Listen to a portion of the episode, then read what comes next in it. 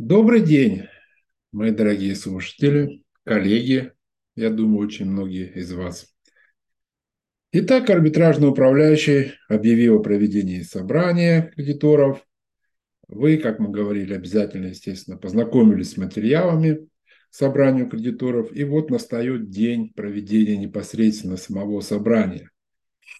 Что там будет происходить? Как в нем участвовать? Как сделать так, чтобы это мероприятие из ритуального превратилось в эффективный контроль деятельности арбитражного управляющего? Непосредственно перед собранием вам, как участнику, необходимо определиться с некоторыми вопросами. Два основных вопроса. Есть ли у вас необходимость обсудить дополнительные вопросы на собрании? Вы прочитали повестку, и вы как бы считаете, что не все вопросы, которые необходимо довольно в срочном порядке обсудить, арбитражный управляющий включил в повестку дня. Да, такая возможность есть, сразу скажем, и мы дальше расскажем, как это сделать. И второй вопрос. Есть ли необходимость выступить вам по какому-либо вопросу повестки дня и донести свою позицию? Не просто как бы ответить на вопрос какой-то, сделать ремарку, а именно у вас есть сформулированная позиция, которую вы считаете необходимо донести до собрания, перед тем, как они будут голосовать, чтобы ее учли. Указать там недостатки работы управляющего, на требования выполнить какие-то мероприятия, различные. Вот ответьте для себя на эти два вопроса перед тем, как участвовать в собрании кредиторов. Каждый участник собрания может предложить включить в повестку дня свой вопрос. Как это должно происходить? Здесь очень надо соблюдать четко формальные процессуальные нормы, потому что иначе вы будете сидеть с вопросом, будет идти собрание, вы тут ставите, давайте мы еще вопросы обсудим. Нет, никто ваш вопрос тогда не будет обсуждать. Есть механизм, как это происходит. Когда вы приходите на собрание, вас регистрируют как участника собрания кредиторов, то есть сверяют, кто вы, кого вы представляете, проверяют ваши полномочия и заносят сведения о вас в журнал регистрации участников собрания кредиторов. На этом этапе обычно также выдаются бюллетени. Так вот, в этот момент при регистрации вы должны в письменном виде подать заявку о включении в повестку дня вашего дополнительного вопроса. Эта заявка, она адресована в адрес организатора собрания. Если проводит, обычно всегда это проводит конкурсный управляющий, в некоторых случаях может быть иное лицо, вы передаете ему эту заявку. В заявке должен быть четко сформулирован вопрос. Вы помните, да, как вопросы надо формулировать? Вопрос должен быть четкий и понятный, чтобы, если будут его обсуждать на собрании, если будут по нему голосовать, всем было понятно, за что участники проголосовали. То есть сформулируйте вопрос, потому что арбитражный управляющий не может вносить также изменения в вашу формулировку вопроса. Вот вы подали заявку. Но сама по себе подача заявки еще, конечно, не гарантирует, что ваш вопрос будет поставлен для обсуждения на собрании кредиторов. Изначально, как откроется собрание кредиторов, управляющий огласит повестку дня, и будет происходить собрание по тем вопросам повестки дня, которые были заранее указаны в уведомлении. После того, как собрание обсудит данные вопросы, организатор собрания объявит о том, что вами была внесена заявка о включении дополнительного вопроса, и предложит участникам собрания сперва проголосовать за включение вашего вопроса в повестку дня. То есть не сразу ваш вопрос будут обсуждать. То есть изначально он предложит участник, скажет, так и так, такой-то кредитор предложил включить в повестку дня такой вопрос, обсудить, давайте проголосуем. На этом этапе вы, естественно, можете донести словами до участников собрания, почему вы считаете необходимым обсудить этот вопрос. И в случае, если участники собрания голосуют, что они готовы обсуждать, то есть голосуют за включение в повестку дня данного вопроса, следующий этап собрания кредиторов – это уже непосредственно обсуждение вашего вопроса.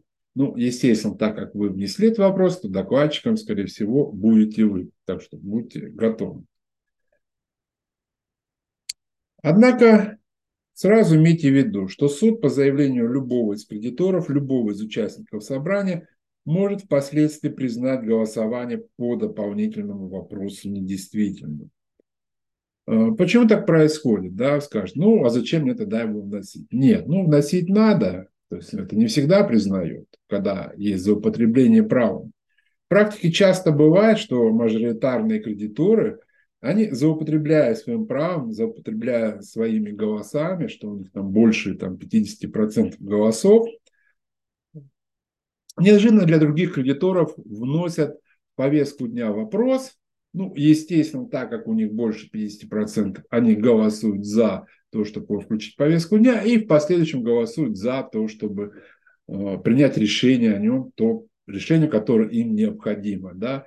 Они даже не утруждаются объяснять, почему так. Ну, вот говорят так. Вот. Формально, да, имеем право, имеете право.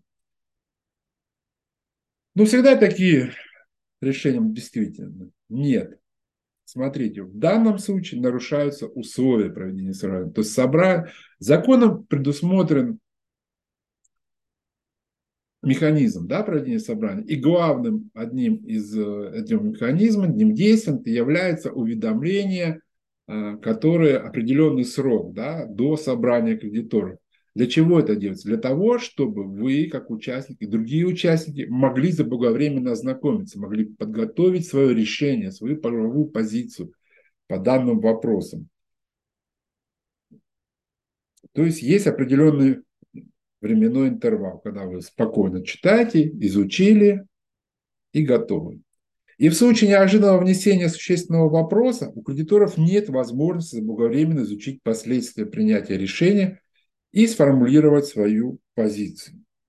И в данном случае суд по заявлению участника собрания может признать такие решения недействительным, независимо от того, могло ли повлиять их голосование на вопрос, не могло. То есть, как суды говорят, и в принципе Верховный суд говорит, ну вот само голосование этого кредитора, да, может быть, не могло повлиять, но подготовившись заранее, изучив документы, данное лицо, оно имеет право выступать на собрании, имеет право доносить позицию и, может быть, после того, как бы оно подготовленное выступило, донесло свою позицию, изменилось бы мнение других лиц. То есть в данном случае может суд признать. Ну, это, конечно, не значит, что обязательно признают решение недействительным. Там много факторов будет влиять, существенность вопроса, про что это было, как происходило голосование, кто из кредиторов внес, ну, очень много. Но поэтому, если вы считаете, что нужно внести, выносите вопрос. Не думайте о том, что его потом отменят, да, по какому-то жалобе. Иногда просто сам вопрос, поставить вопрос на голосование, заявить о том, что существует такой вопрос, даже если не будут по нему голосовать, это уже какой-то плюс. Вы же играете, да, помните, это же игра у нас, банкротство. Поэтому даже вот эта ремарка, сама постановка вопроса, она может многих заставить задуматься, да, а что если, а почему такой вопрос возник? А что будет, если сделать какое-то действие, которое вы хотели донести до собрания? Оно может существенно помочь. Оно может помочь и мотивировать, скажем, активировать управляющего, чтобы он сделал эти действия, потому что он понимает, что начинают задавать вопросы, да, если, к примеру, он не хотел это делать, но он видит, что вопросы пошли, поэтому лучше, он скажет, лучше я сделаю это действие. А также и для той стороны, для должника, либо там иных лиц, которые что-то хотели, скажем так, спрятать, или что, они тоже услышат о том, что эта тема поднимается. Да, не получилось проголосовать по ней, но поднимается этот вопрос. Поэтому есть необходимость принимать решение, вносить этот вопрос. Дальше что будет? Даже если вы потом уйдете в суд, то есть кто-то из кредиторов будет пытаться признать это решение недействительным, в суде еще одна будет площадка ваша донести свою позицию, вынудить других лиц раскрыть их мотивы, чтобы они контраргументы, когда будут свои приводить, то есть это тоже очень полезный и эффективный механизм достижения своей цели. Также, если вы участвовали на собраниях кредиторов, вы, наверное, сталкивались с той ситуацией. Вот проходит собрание кредиторов, все что-то обсуждают, арбитражный управляющий докладывает, ему вопросы задают, он отвечает, вроде все хорошо, эффективно, идет обмен мнениями, высказывает свою позицию. Вы думаете, вот здорово, да, как бы, ну, картина проясняется, все работают, потом на основании этого протокола будут действия. Через некоторое время, получив протокол собрания, то есть там либо от управляющего, либо прочитав его на информационном ресурсе ЕФРСБ, вы обнаруживаете, что в протоколе ничего это не указано. В протоколе просто написано: рассматриваем вопрос такой-то повестки дня, голосовали по нему, решение такое-то. Все, вы говорите, как так, что такое? Да вы столько надежд на именно этот обмен мнений, на эти позиции возлагали. Наверное, арбитражный управляющий, то есть организатор собрания, что-то специально мухлюет, да, что-то специально не указывает, надо на него написать жалобу или тому, что еще сделать. Но нет, ничего не получится. Такой протокол действительно. И никто не накажет арбитражного управляющего за то, что он не отразил в протоколе все эти мнения, там, вашу тоже позицию, которую вы хотели бы увидеть в протоколе собрания. То есть закон у нас не предусматривает обязанность арбитражного управляющего отражать в протоколе собрания кредиторов мнение всех лиц, которые выступают, их вопросы, их ремарки, нет. У нас закон предусматривает, что протокол должен отражать результаты голосования по вопросам повестки дня. Что же делать, да? Но этот же закон, эти же постановления правительства, принятые в силу своих полномочий, они говорят о том, что да, возможно добиться того, чтобы ваше мнение было отражено в протоколе. Для этого вам надо заранее в письменном виде подготовить вашу правовую позицию по тому вопросу повестки дня, по которому вы считаете, что необходимо донести вашу позицию, необходимо ее зафиксировать в протоколе. Вы подготавливаете в письменном виде, называете это пояснение, да, по такому-то вопросу повестки дня.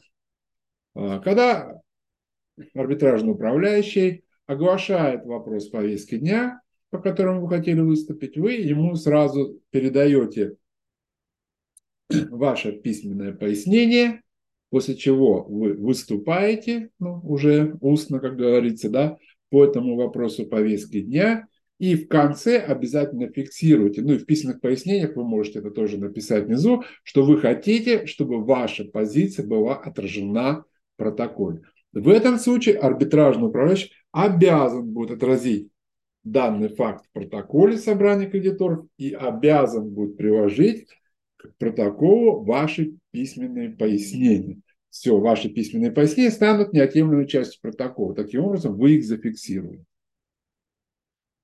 Поэтому всегда не забывайте, что если какой-то вопрос имеет существенное значение, то будет не лишним всегда до собрания обсудить его с другими кредиторами, чтобы предварительно донести до них вашу позицию. То есть создать коалицию. В любом случае, если вы участвуете на собрании, и вы понимаете, что у вас с другими кредиторами не хватает голосов, да, чтобы что-то перевесить там, того же мажоритарного кредитора. Но когда просто физически будет несколько кредиторов, да, как бы участников собрания, независимо от количества голосов, выступать с единым мнением, и когда в суде это будет рассматриваться, и суд скажет так, это мнение вот, мажоритарный кредитор, да, он один, он так считает. А вот 10 кредиторов, да, у них меньше голосов, но их 10. Это будет иметь влияние.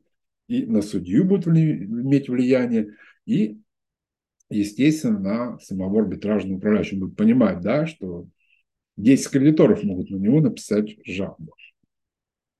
Ну, вот, прошло собрание, вы вроде выступили, вы эффективно участвовали, но не все устроило вас, не все решения, которые приняло собрание. Да? Что же делать? Вот собрание приняло ряд решений, вы считаете, что некоторые решения нарушают ваши права. Или они просто экономически нецелесообразны для должника. То есть, ну, в какой плане нецелесообразны? То есть их воплощение в жизнь, да, не приведут к более эффективному пополнению конкурсной массы, к более там быстрому, полному, и как следствие вы будете страдать как кредитор.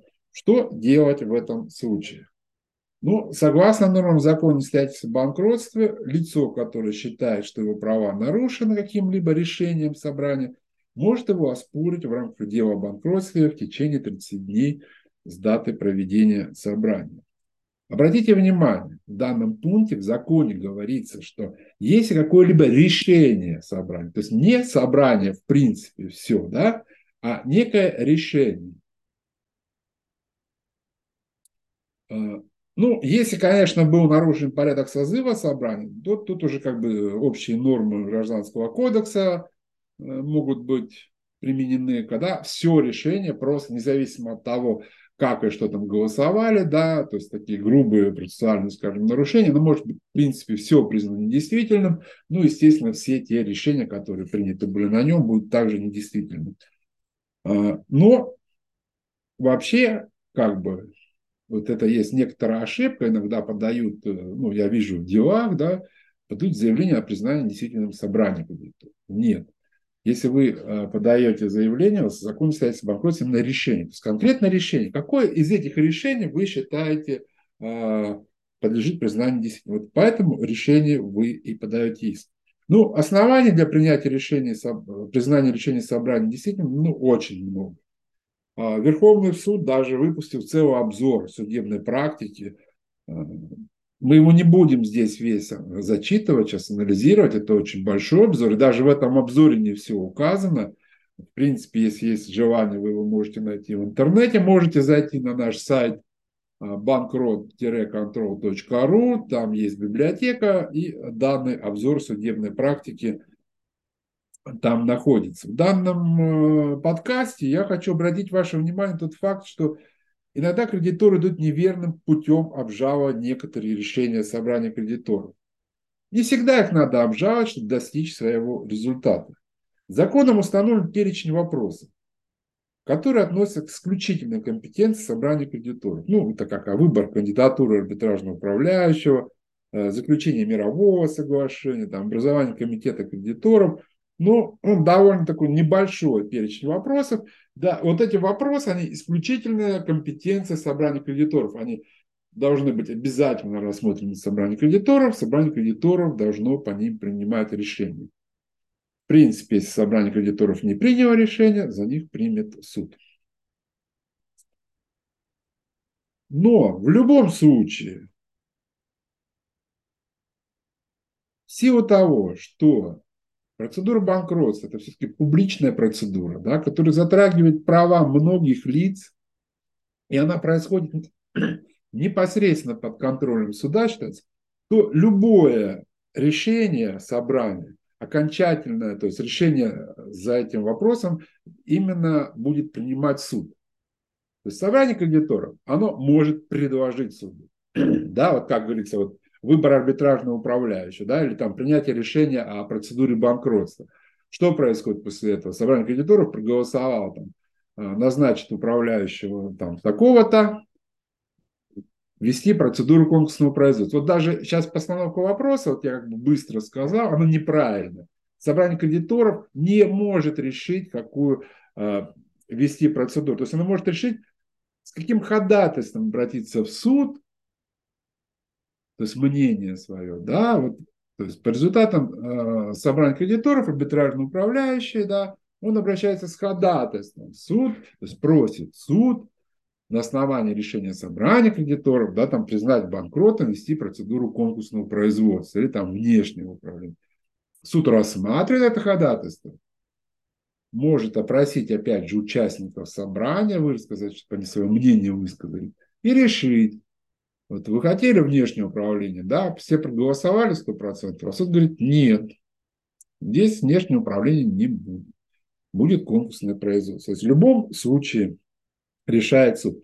Ну, это значит, что суд не связан решением собрания кредиторов и при наличии обоснованных возражений других лиц имеет право принять иное решение. Поэтому вы смотрите, то есть вот прошло собрание кредиторов, что вам надо делать? Срочно его обжаловать, какое-то решение? Или вы считаете, что достаточно донести вашу позицию до суда, который будет рассматривать это решение собрания, и там как бы раскрыть ваши доказательства, и ну, тогда суд рассмотрит все ваши возражения. Тоже, к примеру, там собрание кредиторов приняло решение о выборе кандидатуры арбитражного управляющего, да? То есть, чтобы суду предложили эту кандидатуру, суд будет решать. А у вас есть информация, что там, к примеру, данное лицо заинтересовано к должнику или другим кредиторам.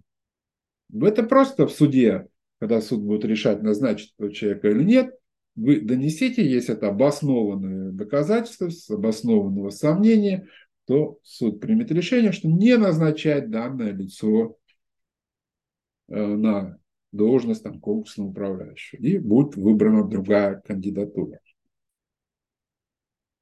То есть решение собрания – это не окончательный акт, который заканчивается рассмотрением вопроса. Поэтому в каждом конкретном случае необходимо выбирать тактику ваших действий. А как быть, если в тех случаях, когда собрание кредиторов приняло решение по вопросам, не относящимся к исключительной компетенции, и оно начало исполняться? В большинстве случаев такие решения даже тоже нет необходимости обжаловать это решение, потому что такие решения должны рассматриваться арбитражным управляющим как рекомендательные. Арбитражный управляющий, являющийся специальным субъектом, обязан действовать добросовестно, разумно, в рамках закона о несостоятельности и банкротстве. То есть, когда некое такое решение, не относящееся к компетенции, принимает собрание кредиторов, ну там, чтобы он открыл счет в определенном банке, да, чтобы он передал в аренду имущество там, по такой-то цене кому-то, что-то еще сделал. Так вот, арбитражный управляющий, если он будет выполнять это решение собрания, и вы сможете доказать, что это экономически невыгодно, что это приводит к затягиванию процедуры, что меньше дохода от этого, да, то арбитражный управляющий накажет. И он не сможет сказать, что мне же собрание сказал. Нет, арбитражный управляющий должен самостоятельно принимать решение.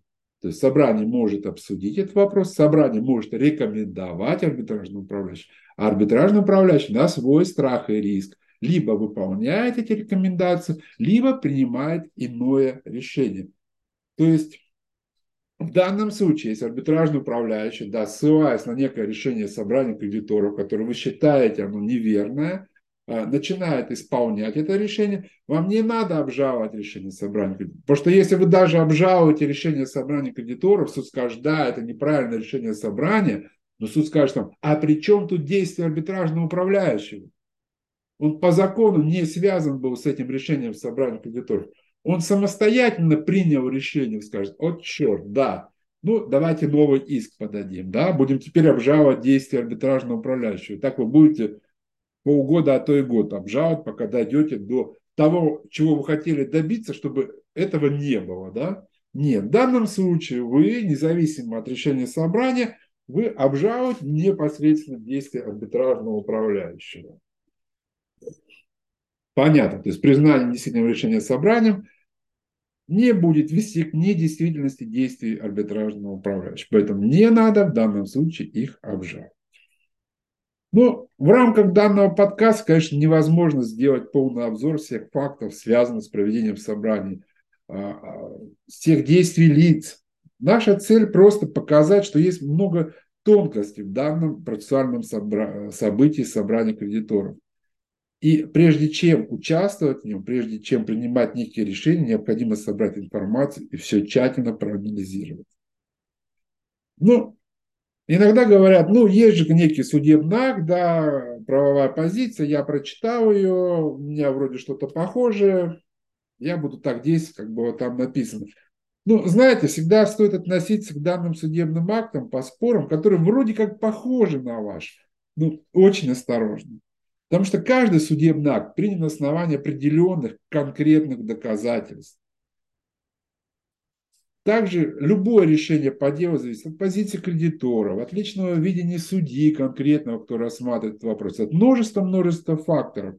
И все это может привести к тому, что просто транслируя мотивировку какого-то судебного акта, который вы считаете, что вот он отражает вашу ситуацию, в свое заявление, вы можете получить иное решение суда. Вы скажете, ну как же так, да, вот там, в том суде, да, вроде как бы все то же самое, там приняли такое решение, а этот суд, он принял другое решение. Да, так может быть, потому что, ну не может. Вы не знаете фабулу всего того дела, вы не знаете, вы не участвовали там в судебном заседании, вы не знаете, что там было сказано. Ведь не все там в решении суда отражено. Поэтому у вас может быть что-то другое.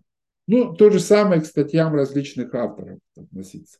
Каждая статья любого очень хорошего, очень уважаемого автора, которого я сам читаю, я очень многих читаю, отношусь с уважением, но она основывается на событиях обычно из деятельности этого автора, из его видения. И она не гарантирует того, что ваш случай будет полностью аналогичен тому, что обсуждалось в этой статье. Ну, вот, знаете, как по аналогии с таблетками болезни, грипп простая, простуда. Вот зайдите в аптеку, ну, там, не знаю, там сотни, тысячи, может быть, наименований. Вот они все вроде одного и того же. Но вы знаете конкретно, что для вас вот эта таблетка полезна. Вот вы ее принимаете, сразу чувствуете эффект, да? А ваш друг там, с кем-то вы виделись, он вам советует другую таблетку. Вы говорите, почему? Он говорит, вот я твою выпил, мне не помогло. Вот я свое выпил, другую, которую я мне помогу. И это правильно, так и будет. Потому что каждая таблетка, как говорится, каждому человеку отдельно подходит. Потому что очень многих факторов, которые вы не видите. И какая иммунная система у человека. Ну, много-много факторов, да. Так и здесь. Своим подкастом я хочу не указывать вам, как действовать в конкретном случае, а донести до вас, что существует определенные методы и способы достижения результатов. Я считаю, что зародив в вас крупицу сомнения в действиях тех же арбитражных управляющих, в действиях иных кредиторов, проведении, я побуждаю вас более тщательно изучать вопросы, и чтобы вы могли принимать верные решения. Конечно, во всех спорных случаях надо обращаться к специалистам, так как цена принятия неверного решения может быть несоразмерно большей стоимости консультации специалиста. Даже если вы уже опытный юрист в делах о банкротстве, обмен мнениями с другими специалистами – это всегда полезная вещь. Занимаясь постоянно одним делом, любой высококлассный специалист все равно уже думает в одном направлении, и взгляд со стороны может помочь увидеть некоторые детали, которые могут ему помочь в дальнейшем.